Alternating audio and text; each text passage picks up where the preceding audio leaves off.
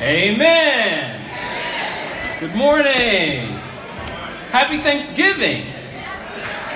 I, you know, I didn't even realize that Thanksgiving was this Thursday until this morning. I looked at my phone and I'm like, Thanksgiving is this Thursday. Like, it's coming up quick.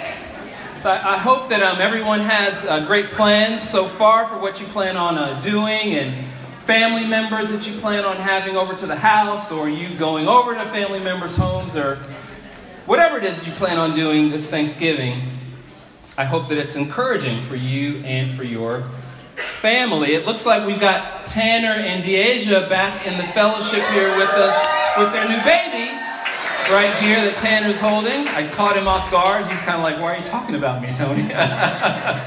All right, well, let's move on from Tanner and Deasia. Eric Cooper is back in the country. Great to have Eric back in. Long tour of deployment in Japan, and now he's back and he's here to stay. Right? Here to stay. So that's great, and I know Alicia's fired up about that too. Uh, turn with me to John chapter, where are we? 14. John chapter 14. If you could put up my slides for me too, please. Uh, last Sunday we had a, a, um, Southside combined worship service at Salem Middle School. And before Ed preached, um, he made an appeal for our camp, our children's camp that we have. It's in the it's just north of Philadelphia, Pennsylvania.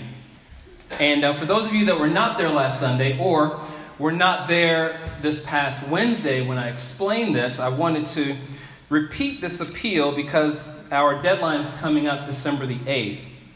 Um, a lot of our kids have been affected by camp um, have kind of grown up in camp summer after summer, um, have had the chance to build great relationships, great friendships, have had the chance to serve, have had the chance to be trained, and camp has been a transformative place for them.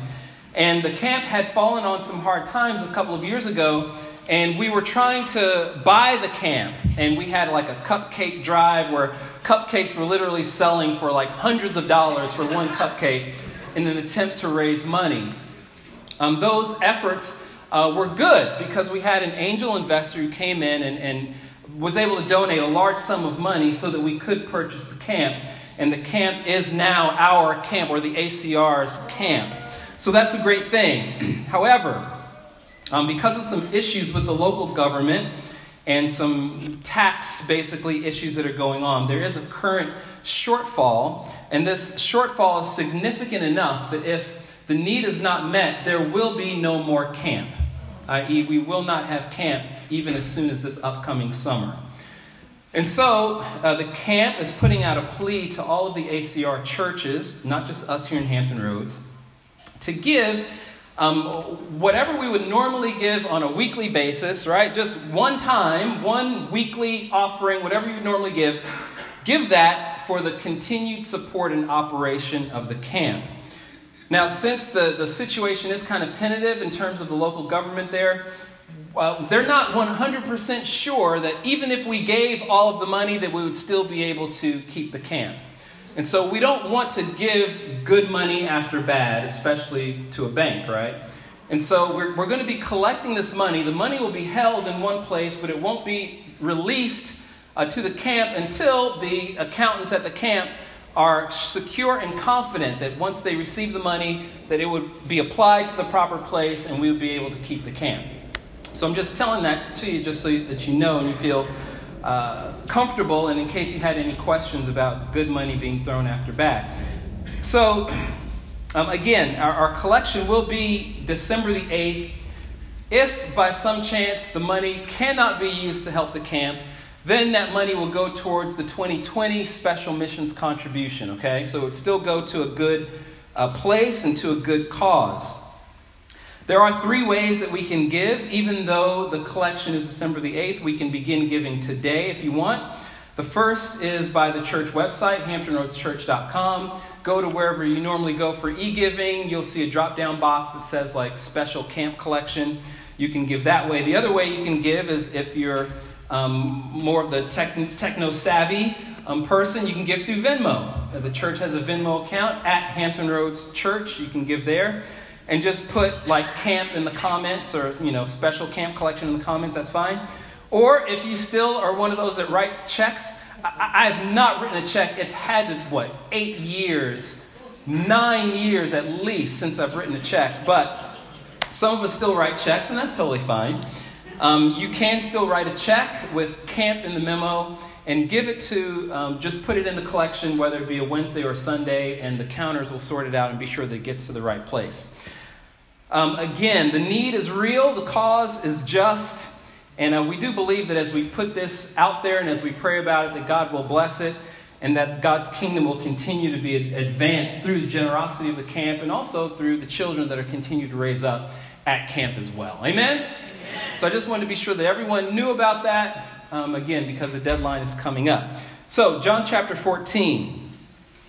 Uh, for this morning's message, we're going to continue where we left off last time, not last week, but two weeks ago. And Jesus is in the last hours, literally, of his life. Um, he's just had the Last Supper with the 12. Uh, he's just come from the upper room, and Jesus has shown his love to the disciples by washing their feet and he has foreshadowed his sacrifice by doing that. Judas has left to betray Jesus, and Jesus tells the 12 that he's leaving and that they should love one another. As Jesus tells them that he's leaving, this obviously causes a lot of anxiety and stress within the disciples, and they begin to ask some questions. Peter basically says, Where are you going and why can't I come? Jesus answers that question. Thomas says, Well, how do we know the way if we don't even know where you're going? Jesus answers that question. He says, I am the way, I am the truth, I am the life. No one can come to the Father except through me. And then Philip, he has a question. Um, Philip's question is, Lord, show us the Father. I know that you're leaving, but if you just show us the Father, we're good to go. And I think a lot of us probably feel like, hey, if I saw God, I mean, what else would I ever want? What else would I ever need, right? I mean, I have no more faith questions if I just saw the Father. So I could understand where Philip was coming from. Uh, the last time that we uh, went through this, we uh, covered the first half of Jesus' answer to that question. Today, we're going to cover the second half of Jesus' answer to that question, and then an additional question that's asked by Judas, but not Judas Iscariot, a different Judas. And so, uh, what we talked about last time was that since their hearts were troubled, Jesus gives them the ultimate solution to the worries of the human heart. Whatever trouble it is that we all have, have or share this morning, whether that's financial issues, emotional issues, family issues, marital issues, whatever work issues, just issue issues, whatever kind of issues we've got going on this morning, the ultimate answer is have faith in Jesus. That is the ultimate answer. Now, I know at first glance that may sound trite. You know, we'll just have faith, right? I mean, everybody says that. You get that on coffee mugs. Have faith. But sometimes, like, what does that really do? You know, just tell somebody to have faith. It may sound overly simplistic, like surely things are more complex than just have faith. It may even sound insensitive, like, bro, you don't understand like what's really going on in my life. You're just kind of glossing over my troubles by saying have faith. But it is the ultimate solution because if we have faith in Jesus, whatever troubles that do not get worked out in this life will definitely get worked out in the next life. Okay? And that's why having faith is the ultimate answer to our life's questions. We're not guaranteed to have everything work out in this life. We're not guaranteed to have great health, to have great finances, to have the marriage of our dreams, or even the children of our dreams. None of that is guaranteed. But if our faith is in Jesus, guess what? Peace and eternal life is guaranteed. And whatever light and momentary troubles that we face in this life right now, for the 60, 70, 80, 90, 100, if you're lucky, years that we get to live, it will be a blip on the map in comparison to heaven and eternity with God. And so, how can we hope to be encouraged by Jesus' answers this morning to Philip's question and to Judas Iscariot's question? Well, our hearts may be troubled, but as we love Jesus and obey his commands, God will comfort us through his Spirit, reveal himself to us, and leave us his peace. And since it's the same conversation, I'm going to stick with the same title. You could hit my next slide for me, please. Let not your hearts be troubled, except now we're in part two. Let not your hearts be troubled, part two. Let's pray, and we'll read our passage for this morning. Father, we uh, come before you this morning uh, wanting and seeking to worship you, wanting to, to lift you up in our minds and in our hearts and in our spirits. We want you to be first. We want you to be magnified. We want you to be glorified in our lives because we know that you really are the answer to all of our heart's troubles, to all of our heart's worries. And God, as we place our faith in you this morning and every single day, uh, we trust that you will help us to work through life's issues, that you will, will give us the perspective that we need. And Father, we know that, that you allow troubles in our lives to help us to become more like Jesus. So let us not expect perfection out of this life since we live in a fallen world. But Father, help us to expect perfection out of you and perfect perspective on the worries and the troubles of this life. We rest our faith and our hope in you.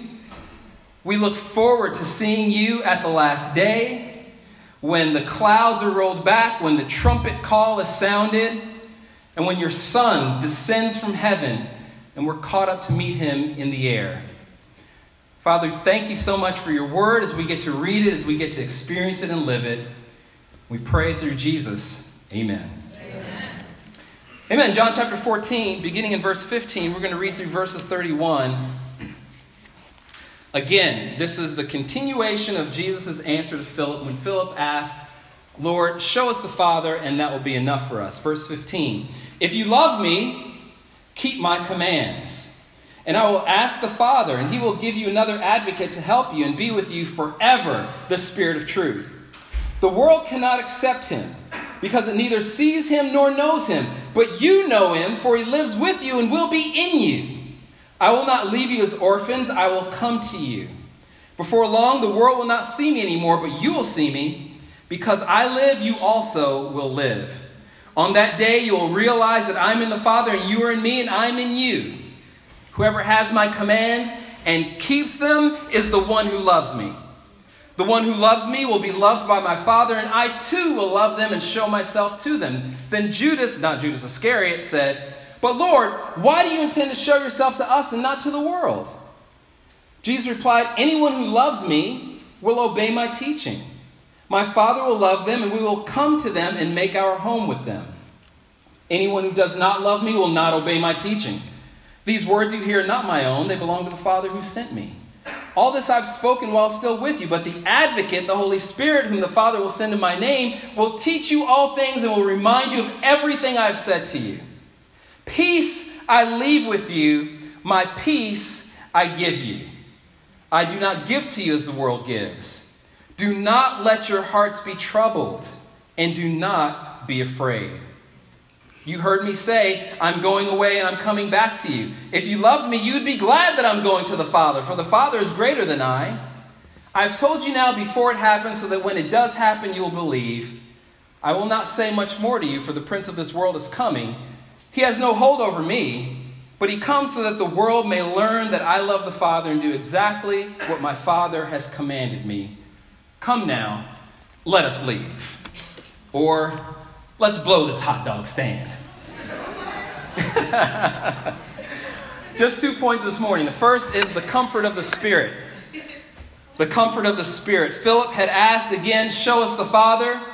Jesus had already answered Philip by telling him that if he had seen me or seen Jesus, then he'd already seen the Father.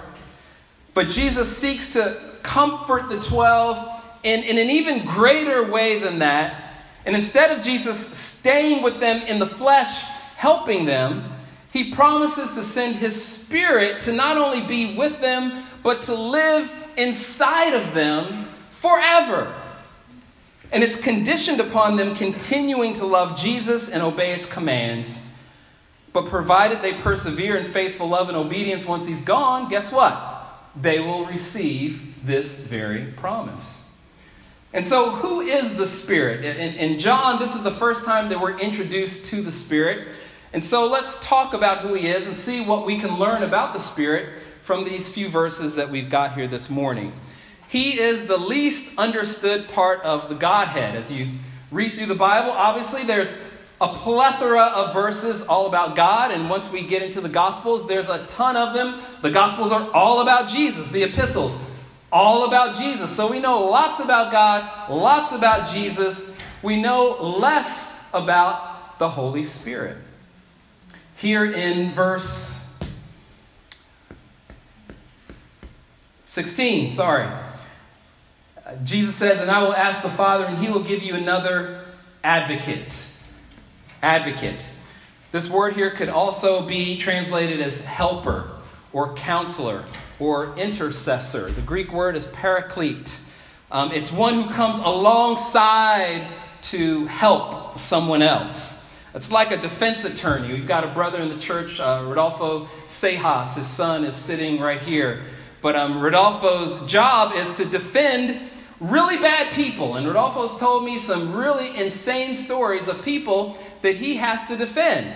But these guys have done like the most heinous of crimes, and Rodolfo comes right alongside them and he stands up for their, within their legal boundaries, for their rights, right? To be sure that they are defended in a proper way. The Paraclete or the Holy Spirit is kind of like that. We've all done like really bad stuff, right? And, and the Holy Spirit comes alongside of. It's not, it's not a complete one-to-one analogy, you know, with, with Rodolfo. But the, the Holy Spirit comes alongside and he uh, intercedes before the Father. And as we've done something wrong, the Holy Spirit comes along and says, Well, you know what? Um, Lord, that price has already been paid. Here's the, the, the piercings in my wrist right here. They're free. You can let them go. And then as we do more stuff, guess what? He comes right on alongside again. And he continues to plead and plead and plead on our behalf before the Father night and day so that we can be washed clean, so that we can be declared innocent, not guilty in front of the Father. This is what he does for us. When you're troubled, when you're accused, the paraclete is beside you. The other thing that we see here again in verse 16, it says that Jesus says he will give you another advocate, another one, right? Uh, and so uh, in English, another can mean same as or different from. That's just the way the English language is. The English language has a small number of words in comparison to many other languages, and so we end up having multiple meanings for the same word, kind of a drawback of English. In Greek, Another has two different words that has two different meanings. Uh, it's kind of like, you know, if I, I, bought this shirt, I got this shirt for Christmas or whatever. When did I get the shirt? Cookie, did you buy? Cookie buys most of my clothes. So Leslie bought this shirt for me. Anyway, so it's kind of like, you know, I get this shirt for Christmas and I tell Leslie, I say, honey, I really like this shirt. I want another one, right? She will go back to wherever she got the shirt and she'll get another shirt just like this one. Or I can say, honey, I don't really like this shirt. I want another one. You see what I'm saying? Then you go back to the store and I get another shirt that is unlike the shirt that I currently have. English, two meanings, one word. Greek, two different words. The word that Jesus used here for another is one that is same as. So he's saying that the Holy Spirit, the Paraclete, is another advocate like Jesus. And so, as Jesus has been with you, as Jesus has walked with you, as Jesus has loved you, Jesus has taken care of you, Jesus has kind of overshadowed you and made sure that you were, you were okay, then you know what? The Holy Spirit is another advocate like that. And he will do the things that Jesus has done for you. That's an encouraging thought. The other thing that we understand from this is that the Holy Spirit is God. He is God. And I don't know if you noticed it, but there's a fluidity that Jesus has as he speaks about himself and the Father and the Spirit to where you don't really kind of know, well, who's doing what and who's Talking to who? Jesus talks about I am in him and he is in me. Like, who are you talking about there? Anyone who's seen me has seen the Father. There's this fluidity that's there, right? I will ask the Father. He will give you another advocate to help you, be with you forever. The world cannot accept him, right? For he lives with you, will be in you. But I'm not going to leave you as orphans, verse 17. I will come to you. I thought you were talking about the Spirit.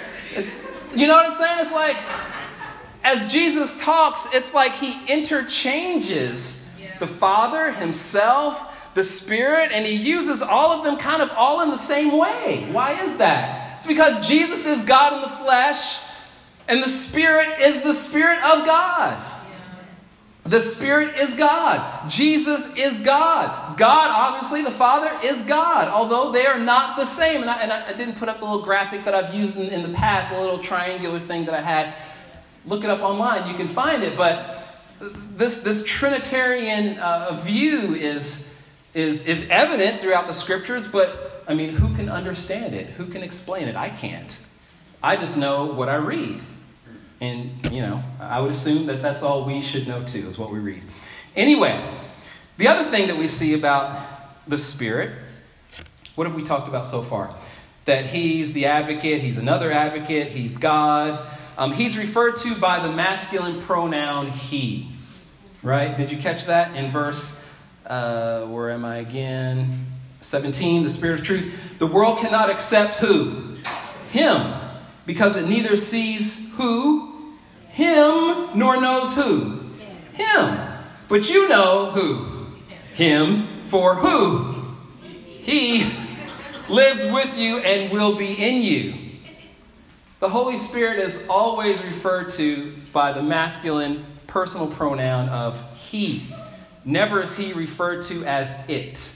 The Spirit is personal. He is the third person of the Trinity. He's not an invisible force or an impersonal, impersonal law of the universe like gravity or entropy or something like that. And this is important because if we see the Spirit as an impersonal force, we will respond to Him in an impersonal way, and we will try to use Him just like Luke Skywalker in Star Wars, right? Return of the Jedi, he's fighting, he's flying the, the whatever, the, the, the X-Wing fighter or whatever. And then Obi-Wan Kenobi tells him, Luke, use the Force. Use the Force, right? And then Luke turns off all of his little radars and stuff in his ship, and he just starts to whatever, go on force power. He's like, I got this. You know, and he shoots and the Death Star dies and all this different stuff.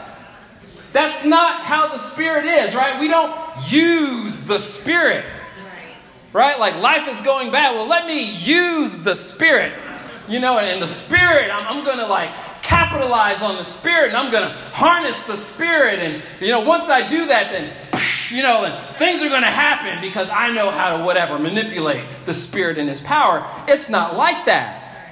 If the Spirit is personal, and God is this Spirit, we will respond in a personal way and let Him use us. We will surrender to Him. We will serve Him. We will ask Him, How do you want to use me today? And we'll have a completely different perspective. The Spirit is not an it, He's a He. Verse 16, we see kind of His role. And I will ask the Father, and he will give you another advocate. Why? To help you and be with you forever. And so the Spirit is there to help us and to be with us. When we're wrestling, He's there. He's there to help us when we're tempted to sin. He's there when we're in those dark places in our lives.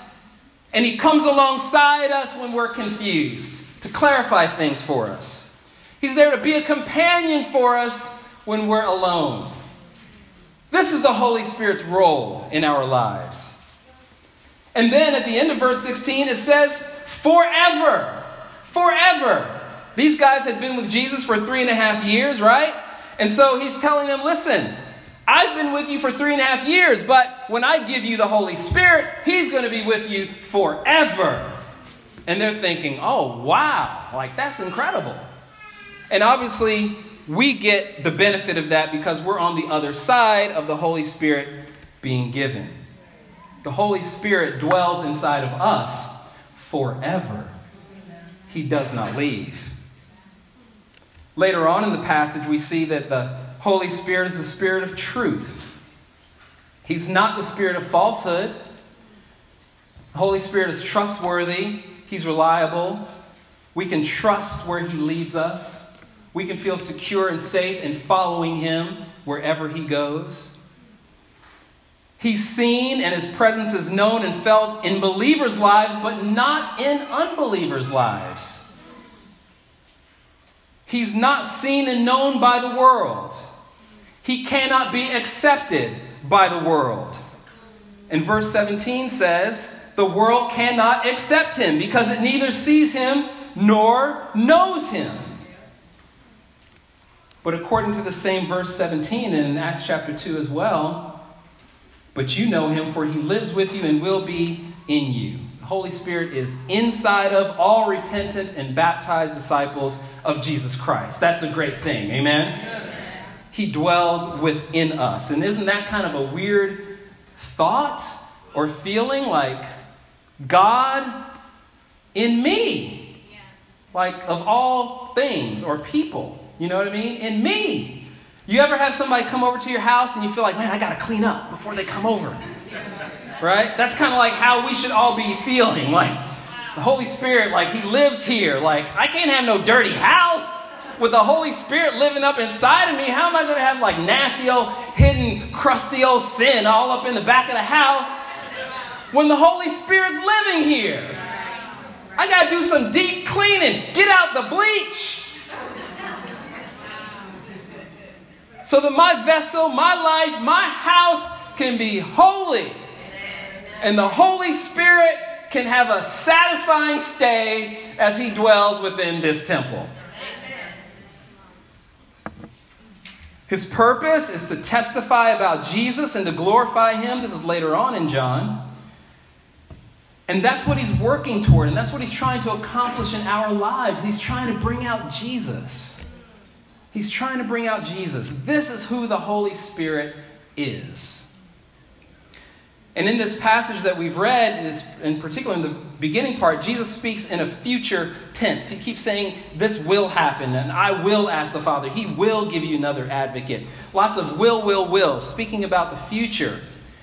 And because at the time the Holy Spirit had not been given, or the indwelling of the Holy Spirit had not been given at the time, the Holy Spirit worked upon people's lives, but not inside of people's lives. And this prophecy would be fulfilled just about 50 days later at Pentecost. And could you imagine? What if Philip never asked the question, Lord, show us the Father?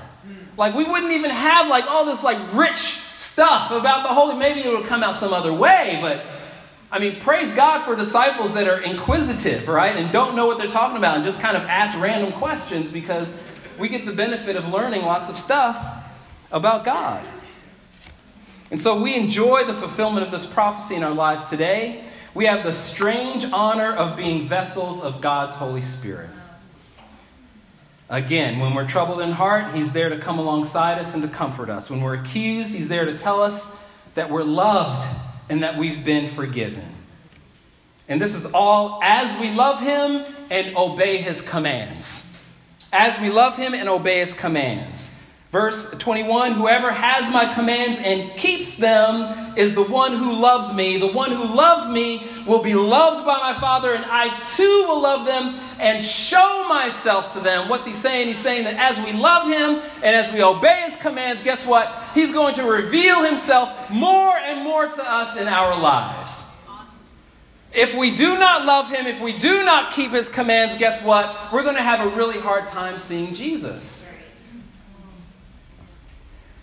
He talks about obedience. For us, the evidence of love is a warm feeling.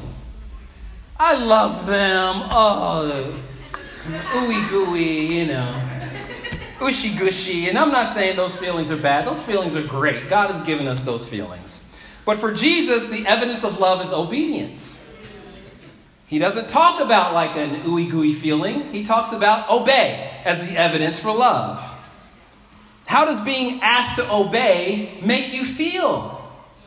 Is obey the, the, the bad four letter word? It is a four letter word O, B, E, and Y. But does that offend you to be expected to obey? Do you feel like, Anderson? nobody be telling me to obey nothing? I get to do whatever I want to do. Like, come on, we've all got to be under some kind of authority. We've all got to submit to something. We got to submit to Jesus here.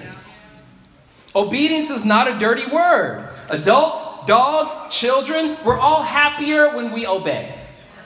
We're all happier when we have boundaries to run within and when we're obedient. Obedience springs from love and it brings a security and a joy. And when we love someone, especially someone in authority, we want to please them. When I go home to visit my mom in Indiana, I expect when I get there that she's going to ask me to go to the grocery store for her, that she's going to ask me to fix something around her apartment, that she's going to ask me to take out her trash, go get her mail. Two times ago that I was there, she asked me to build one of those huge shelving units, you know, where you got the instructions and you got to like twist all the weird bolts and everything else. But you know what? It was a joy for me. It's a joy. When I go home and I see mom, you know, I'm like, come on, let's go. I'm ready. Whatever you want me to do. You need me to drive you here? Need me to drive you there? Doctor's appointment? What do you need? Because my mom loves me. And I don't do those things to, to, to get her to love me more. I do it because she loves me so much. Because of everything she's done for me, I want to do for her. Does that make sense? Yeah. And it's a joy. It's not a burden. I'm not rolling my eyes, huffing and. Here she goes again. Wants me to go to the store. Not at all. Not even close. Not even close. My love and my obedience is a response to her love. It's a response to everything that she's already done for me. The Spirit helps us to obey. And like a really good friend, He comes alongside us. He strengthens us when we're weak, but He also convicts us when we're rebellious. And He loves us so much that at times He's even willing to be against us. He's willing to confront us with ourselves. And Philip asked, Lord, show us the Father, that will be enough for us. Jesus is saying that you will see the Father as you love and obey. Then you will see the Father, Philip. He's going to reveal himself to you more and more as you love and as you obey. So if you're having a tough time with obeying, don't focus on grinding it out. Oh, I've just got to obey some more. What I got to obey now? and tell me exactly how I got to obey it because I'm just to do the bare minimum. right? Don't be like that. Don't even worry about the, the doing, the working. I got to be more disciplined. Consider God's love for you. Meditate on God's love for you. Turn over the verses in your mind over and over and over again. Consider Jesus' sacrifice for you, right? The, the king of glory for the, the, the, the trash heap, right? Consider that exchange. Consider how much you've been forgiven of. Consider how we're all worthy of death and how none of us deserves anything but death. But we get life instead. Consider that. And why that is, it's because God loves us. And as we consider that, guess what? If you have any smidgen of tenderness in your heart, you will want to respond by loving God back. And you will be fired up to obey. And through this, He will reveal Himself to you more and more. You, are moving faster than I am with the slides. But keep it there, because that's my second point. The Spirit dwells with those who love Him. Judas asks this clarifying question in verse 22 But Lord, why do you intend to show yourself to us and not to the world? Basically, why are you showing yourself to us and not everybody else? Up to this point, Jesus had already been amongst everybody, right? Everybody was able to see Jesus, have somewhat, uh, t- some kind of access to Jesus. Um, he had been with his followers. Jesus had been with tax collectors and sinners.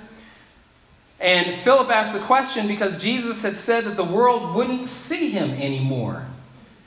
And so Philip is puzzled by that. Like, wait a minute, you've been around everybody all this time, but now you're saying that you're leaving, and when you come back, everybody's not going to see you.